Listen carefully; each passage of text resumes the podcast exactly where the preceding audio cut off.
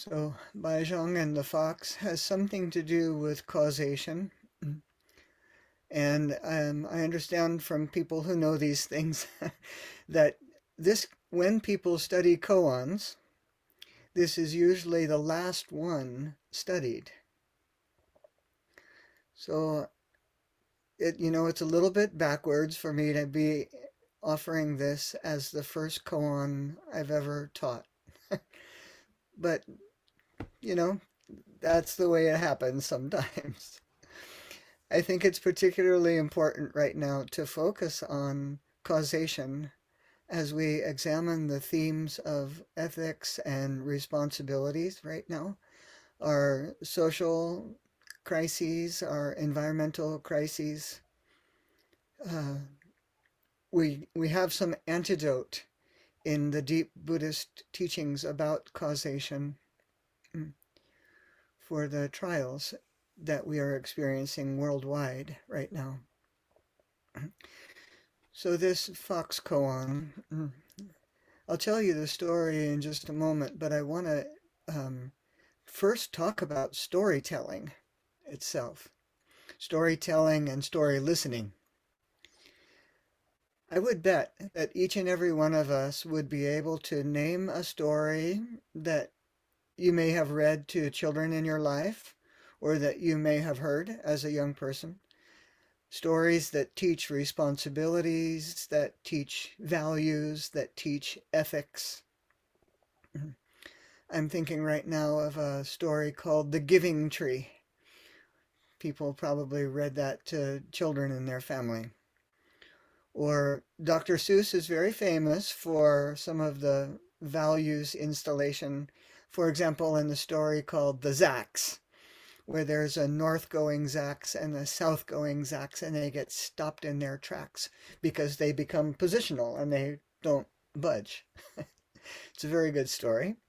Or another Dr. Seuss that is Horton Hears a Who, in which um, the elephant named Horton hears this tiny voice and it reinforces that um, every voice matters.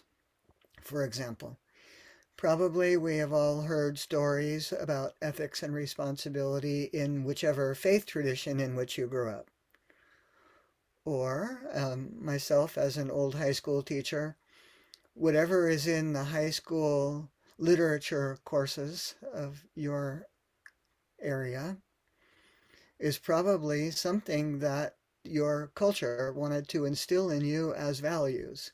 High school is a traditional time when the uh, values literature is taught. So all over the world, we have these now as cultural points of reference that we hold in common.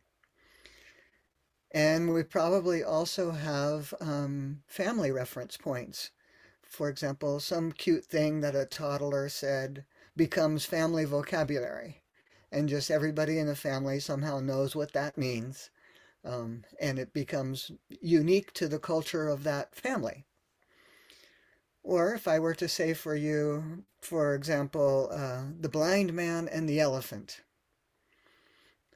there's an understanding of what I'm saying without having to tell you the whole story, right? And I bet we all have the experience of telling a joke and having a joke fall flat and then trying to explain the joke. And by the time you're finished explaining it, it's not funny anymore, right? We've all had that experience.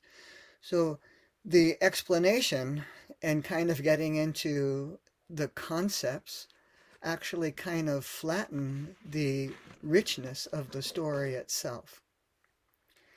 So I would like you to listen to this story tonight with that in mind. That I'm using words, of course.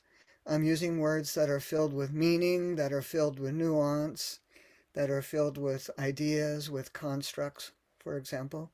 And I'm using these words to nudge us, to push us beyond imputation, uh, beyond constructs. Mm beyond conceptual inquiry.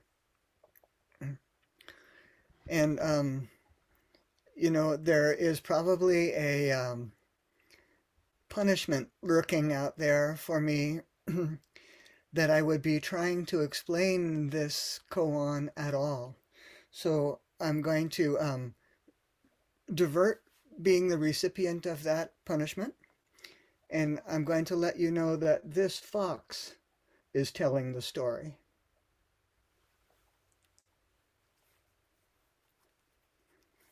As with all good literature, there are many layers to this story. So I'm reading out of a book called The Book of Serenity.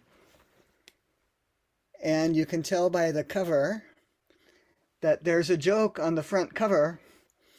There's a sutra written in kanji on a big old ink blot saying, Serenity? Yeah, sure. All right, so here we go. Baizhang's Fox. when Baizhang lectured in the hall, there was always an old man who listened to the teaching and then dispersed with the crowd. One day he didn't leave.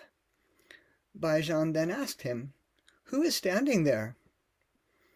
The old man said, In antiquity, in the time of the ancient Buddha, I lived on this mountain and the student asked, Does a greatly cultivated person still fall into cause and effect or not? I answered him, They do not fall into cause and effect. Immediately I fell into a wild fox body for 500 lives. Now I ask the teacher to turn a word on my behalf. Baizhang said, they're not blind to cause and effect. And the old man was greatly enlightened at these words. So, without ruining the story for you, let me just highlight the lines there that are very important.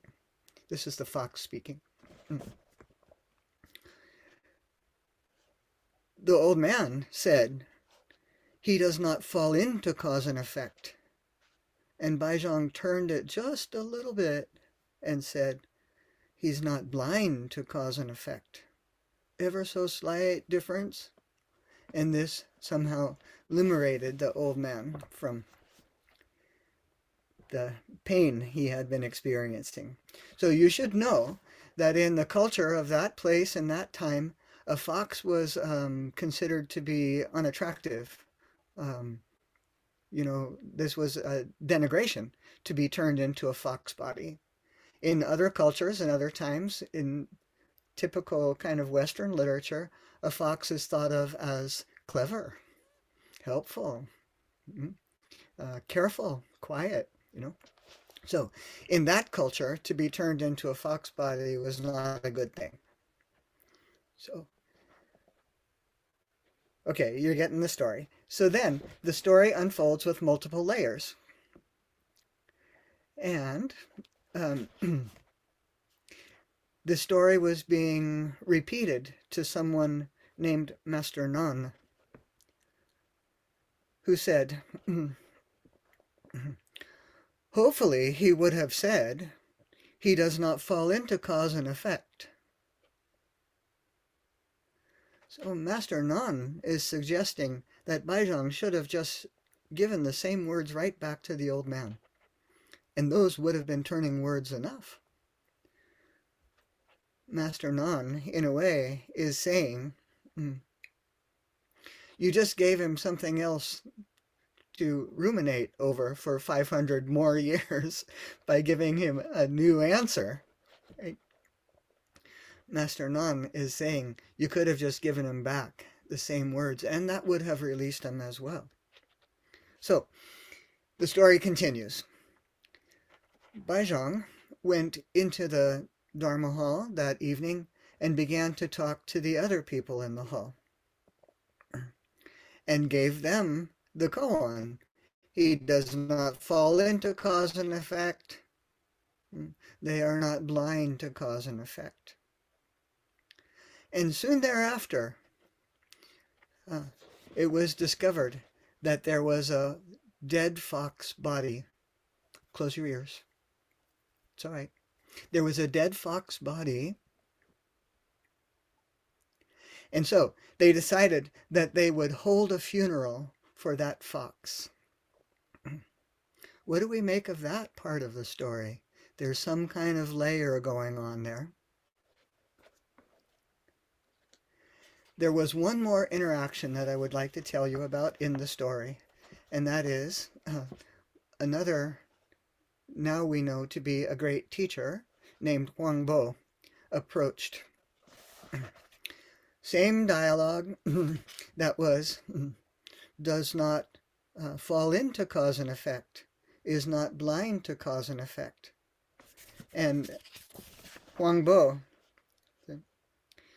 asked, an ancient answered a turning word mistakenly. so Huang Bong Bo is telling Bai Zhang that he made a big mistake. And that ancient fell into a fox body for 500 years. what if one is not mistaken turn after turn? Bai Zhang invited Huang Bo forward and said, Come here, and I'll tell you. And then Huang Bo gave Bai Zhang a slap. And Bai Zhang laughed. so, what are the nuances of this story? Let's see if we can pull it apart a little bit without killing it completely. there is a um, there's an entire book about this koan called Shifting Shape, Shifting Text, and it's Philosophy and Folklore in the Fox Koan by Steven Heine. Goes through this story quite analytically, uh, section by section. And uh, Heine comments this way that there is some level of paradox. So Heinz, uh, Heine is now quoting Dogen, our ancestor, saying, if you express the way only in terms of not falling into causality, that actually is a denial of causality. If you express the way in terms of not obscuring causality, then you have not yet given up your constructs. All of these elders are telling us that if we land on uh, not falling into or being blind to, we're kind of missing the point. We're being invited actually to turn again, turn it again, look again. So let's take a look and see if this was just figurative language for a moment. 500 lifetimes of punishment in a fox body. We could say, oh, I understand exactly what that means. I've spent, I personally have spent at least 500 lifetimes in rumination about some mistake that I think I have made. It's easy to spend 500 lifetimes in that space. And everyone, I would bet, knows this experience. Sometimes one period of Zazen, or even a part of a period of Zazen, you know, we're talking 30 or 40 minutes, actually feels like it goes on for days. Has anybody had that experience? Am I the only one? No. Sometimes it just, yes, sometimes it just goes on and on. So it's not hard to imagine 500 lifetimes of rumination going over again and again a mistake that we think we have made, right? Please free me from this rumination. So, in this story, not only was the old man freed from the endless spin, allowing him to recognize that it's actually possible to be free of the habitual. Then Bai Zhang enacted it by burying the fox body. Really, literally, put that rumination to rest and by doing so allowed all of the other people in the Dharma hall to see that it is actually possible to be freed from those old ruminations that still have us constrained.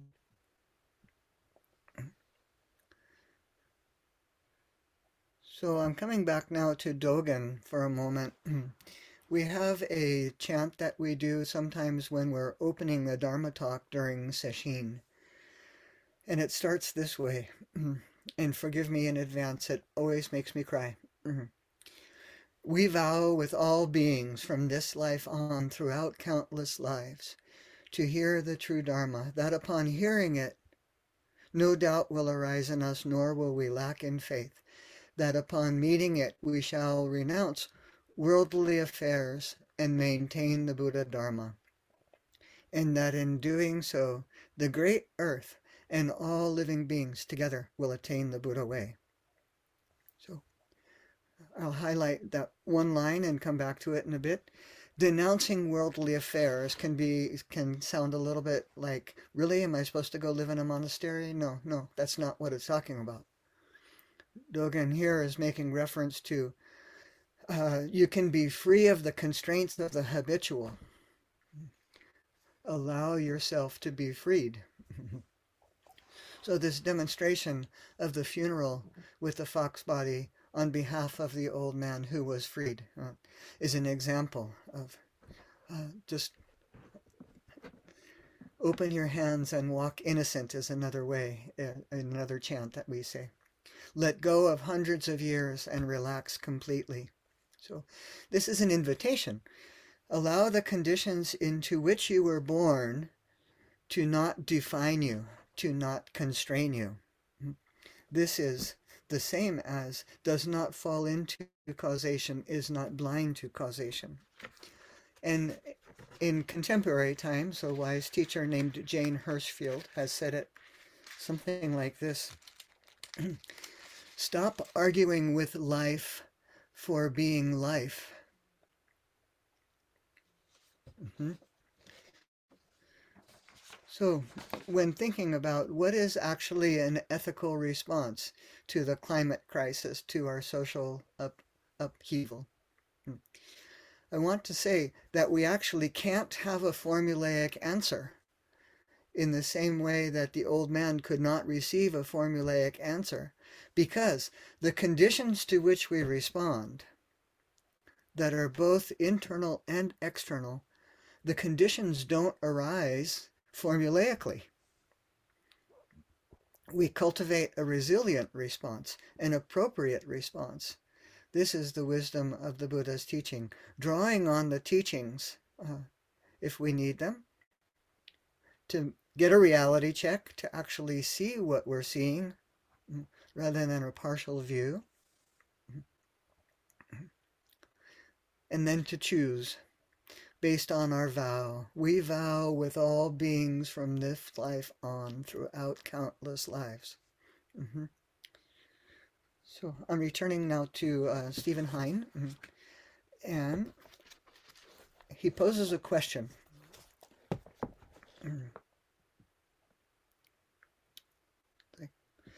The Fox koan is one of the few cases that explores this basic Buddhist concept.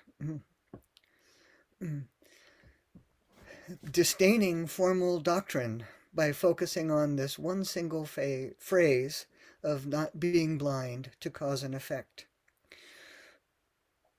So the question would be uh, for you, what is your current understanding of cause and effect? And from Steven Heine.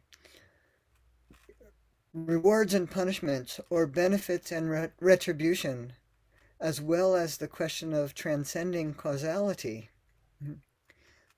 Can we actually transcend causality? Not so. We live, we continue to live in the world. And yet, can we uh, see through and perhaps move beyond this tendency to deal with rewards and punishments or benefits and retribution. The fox body to the old man was a punishment. So, in our current thinking, ethics, do I do what I do in order to be uh, not punished? Or do I do what I do in order to live consistently with the vow? And how would we know? Mm. It kind of uh, re, uh, raises a question in a way. Uh, are we doomed in a way to cycle through samsara forever? And our practice tells us no, that we can actually be freed of the constraints. So, folklore and myths and fables all have something to say about uh, the human sphere, even if the folklore or myths or fables are using animals. There is a wonderful article. Those in practice period may choose to read this. If you would like it, tell me. And I will ask you to summarize it to the other people in practice period. But basically, it's, uh, it's called Zen and the Art of Storytelling. And it talks about storytelling and story listening as a contribution to moral education. So the possibility of cultivating moral uh, emotions and moral actions. And in many of our stories, it's shown that our practice works at the roots of consciousness, kind of uh, below or beyond what words can touch. the possibility of bodhicitta lives in this realm below and beyond imputation, I would say. So, storytelling is a viable and I would say a desirable method of moral education, at least in part because of this. It allows us to get inside the mind and heart of other characters that are not limited by our own minds. You know, and in a well-written story, uh, we can hear what the character is thinking in contrast with what another character is thinking. We can get inside, right? and the same event is related from multiple points of view.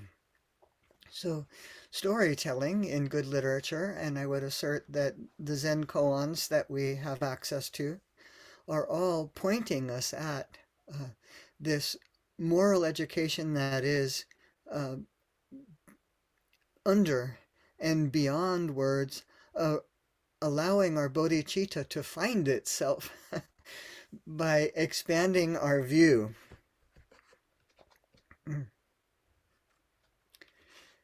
We can see most of the time that suffering of any kind is based on uh, a false belief. You know, we have life shoots us arrows, we have pain. And then, as Catherine used to speak about it, there is the dilemma of the second arrow the second arrow that we might shoot into ourselves. And this is what we would call suffering, right?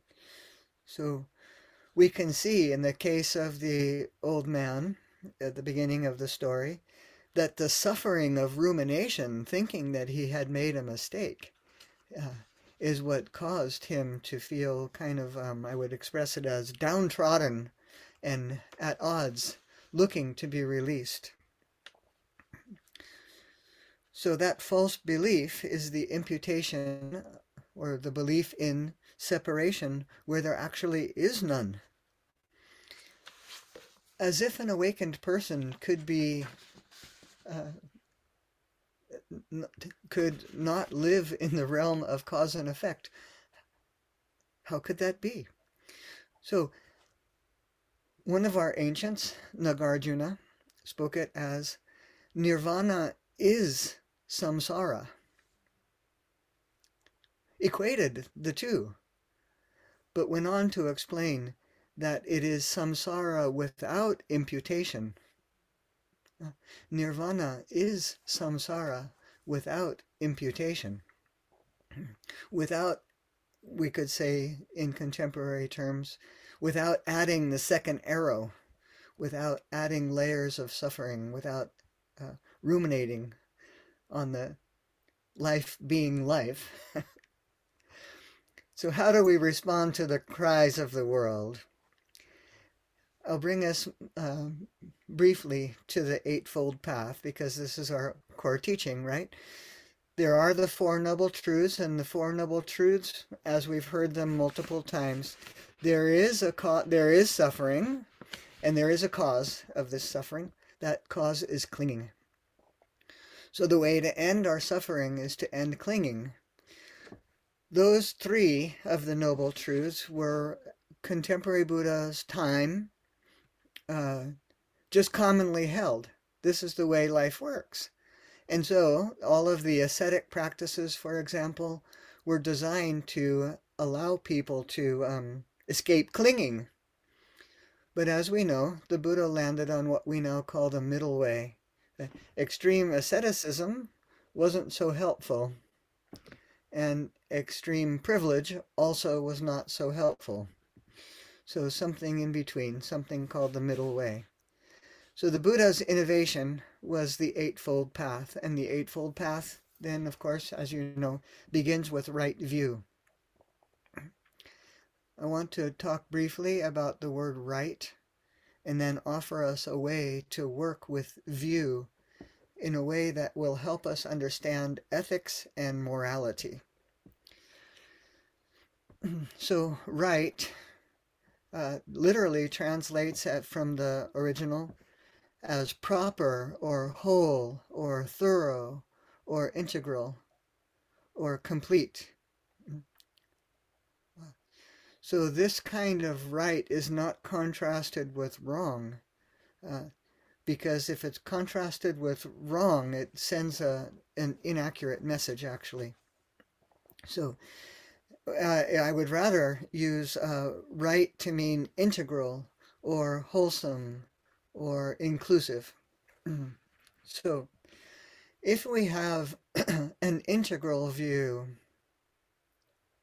uh, or an inclusive view or a wholesome view, and we're able to line up our behavior with that wholesome view, the activity of our body mind is naturally in accord with the conditions because it, the response to the conditions will include the conditions naturally in accord.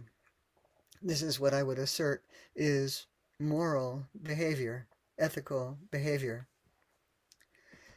If, however, we choose to stick to a limited view, a positional view, uh, my way is the right way, for example, really the only possibility is causing more separation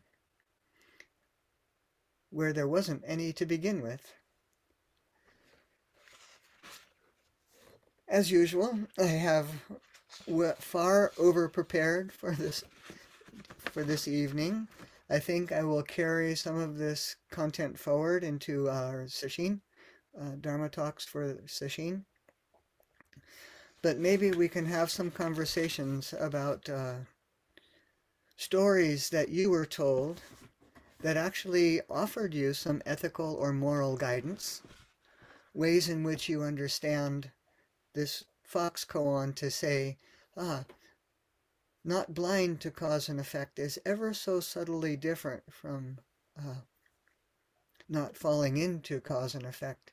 And yet, if we hold each one, either one of those as a so-called right answer, correct answer, we're kind of missing the point because the invitation is to turn it again and again, meeting the present conditions, you know? Just to repeat that we can't have a formulaic response because the conditions of life don't come at us in a formulaic way. Mm-hmm. So maybe uh, that's a logical place to close. We'll move into um, our closing chant and some announcements, and then Foxbody and I will stick around for a while to respond to you.